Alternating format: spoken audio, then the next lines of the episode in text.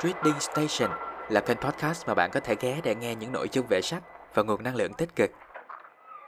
Và tới là Trạm, lắng nghe và chia sẻ để ủng hộ mình nha. Hi, xin chào mọi người đã ghé Trạm. Chúng ta lại gặp nhau trong đọc sách sáng. Buổi sáng hôm nay còn được bonus thêm một trận mưa với thời tiết giá rét âm u sau mấy ngày liền âm u không nắng thì hôm nay nó đã mưa rồi. Tết này nó lạ lắm. Không biết mấy năm trước gần tết có mưa không ta?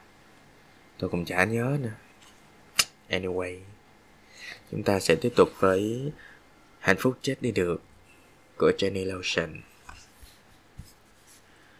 Hôm nay mình sẽ bắt đầu một chương mới có tên là có bao nhiêu cáp?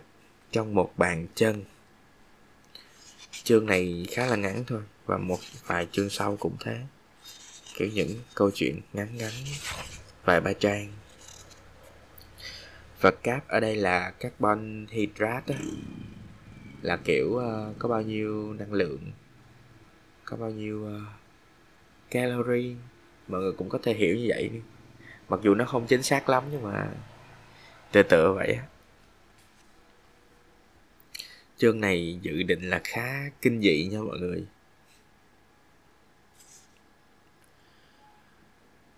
Tôi nghĩ mình là người cuối cùng, còn sống sót lại trên trái đất, không ăn cải xoăn và quy noa.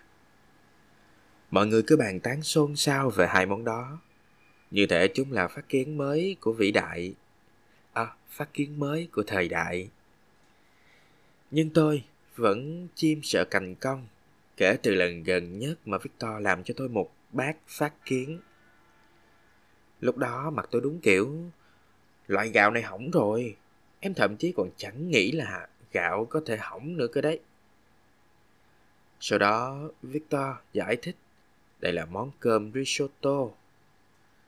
Tôi lại tỏ vẻ. Chính là cái món mà Golden Ramsay cứ gào thét mãi đúng không?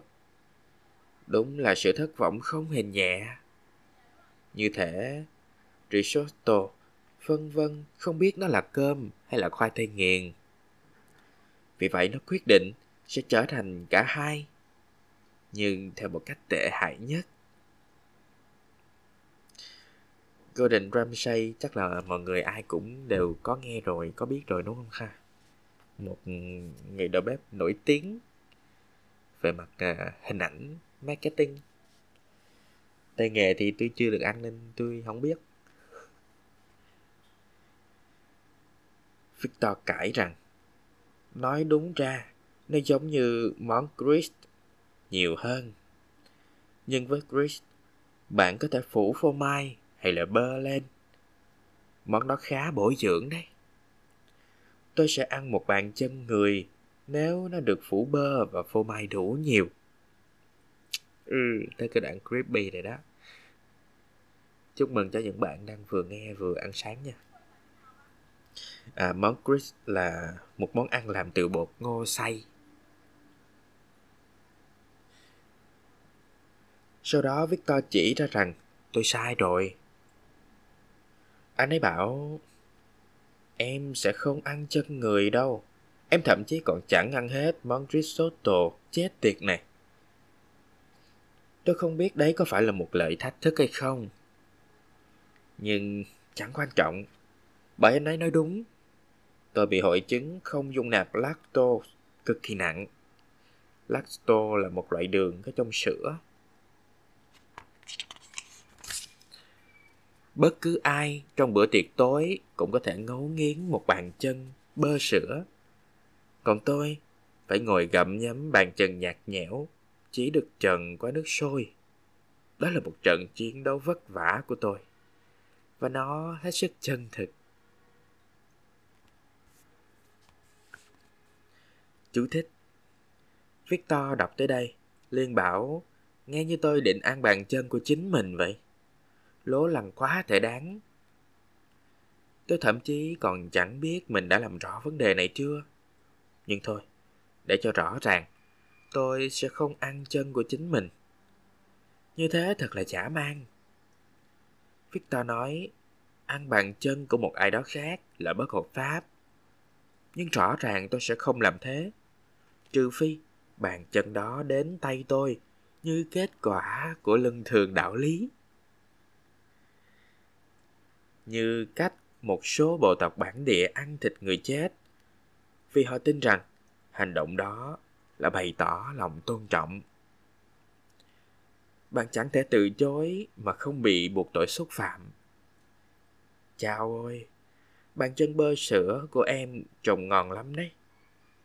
Nhưng tôi đã ăn thịt bà của ai đó một tiếng trước, nên bây giờ no căng bụng mất rồi. Nói thế chẳng ai thèm tin đâu. Nhưng thẳng thắn mà nói, tôi đại khái cũng từng tự hỏi, không biết mọi người có vị như thế nào? Những kẻ ăn thịt người nói rằng, thịt chúng ta có vị giống thịt lợn, và lợn sông khói chính là spirit animal, loài động vật đại diện cho con người tôi. Vì thế có lẽ chúng ta ăn cũng ngon trà phết. Tôi cảm thấy tiếc cho các bộ lạc hồi xưa từng ăn thịt người, nhưng về sau phải ngừng lại vì những người theo đạo thiên chúa giáo đã tới và hủy hoại mọi thứ như chúng ta vẫn thường thấy. Sorry mọi người vì tiếng xe máy của hàng xóm nha. Người ta đang chở hoa tết đi bán như sao đấy. Đằng phía view cửa sổ của tôi là một cái vườn ươm hoa tết rất là rực rỡ luôn. Và bây giờ người ta đang đánh xe bà gác tới và chở hoa đi. Ok, tiếp tục nha. Ờ cứ hoài niệm mãi về cái món đồ ăn xa xỉ, thời thơ ấu. Mà giờ đây, chúng ta sẽ không bao giờ còn được thưởng thức thêm một lần nào nữa. Thật chẳng khác nào mộng ước vỡ tan. Giờ đây, ăn thịt người bác đã chết của mình không còn ngầu lòi nữa. Đó là một khao khát bẩn thỉu. Bạn không biết được đâu. Tôi chưa bao giờ ăn thịt một người nào trước đây cả. Điên thật. Tôi cũng chưa bao giờ ăn cải xoăn luôn. Chú thích tiếp theo nè. Tự dưng tôi phát hiện ra rằng footnote là chú thích đó của tôi chính là một cái nốt ghi chú về foot, bàn chân theo đúng nghĩa đen.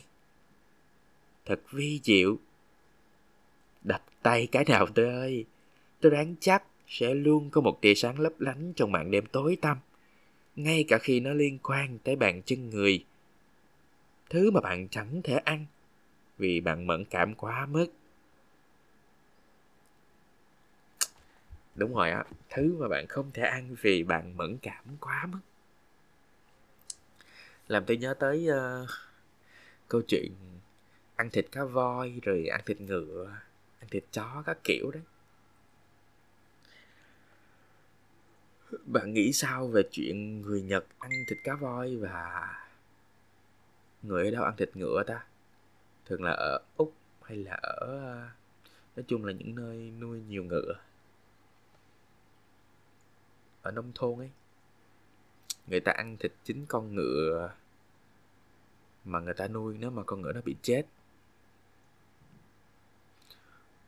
Miền tây bắc của việt nam cũng ăn thịt ngựa nhưng mà thường là ăn vì một món đặc sản.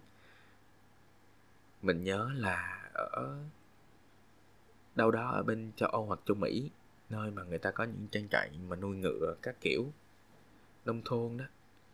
Nếu mà con ngựa của người ta mà chết là người ta sẽ ăn thịt nó như một uh, như trong uh, những người dân những người thổ dân này lý do của họ là để tôn trọng con ngựa đó thể hiện tình cảm.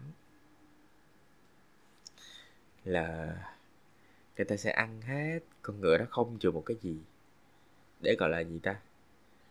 Hòa là một với ờ, con ngựa con ngựa hòa là một với bản thân. Còn ăn thịt cá voi ở Nhật Bản hay là ở Na Uy thì nó như là một lễ hội thôi. Không có tình cảm gì hết. Còn hồi xưa Việt Nam ăn thịt chó là vì đói quá. Không còn con gì để ăn ngoại trừ con chó trong nhà. Còn bây giờ thì ờ, người nào thích thì ăn, không thích thì ăn ờ bây giờ thì tùy khẩu vị của mỗi người.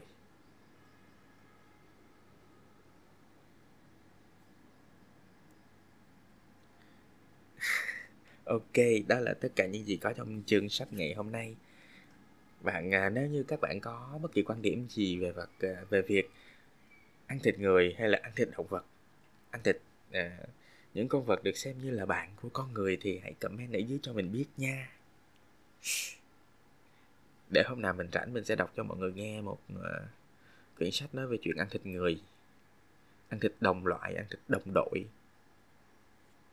Hình như là cũng quyển sách câu chuyện nó cũng dựa trên một chuyện có thật luôn ấy. Mấy người uh, gọi là gì ta? Nhà thám hiểm nam cực hay bắc cực à? Sau chuyến đi đấy thì chỉ còn vài người sống sót.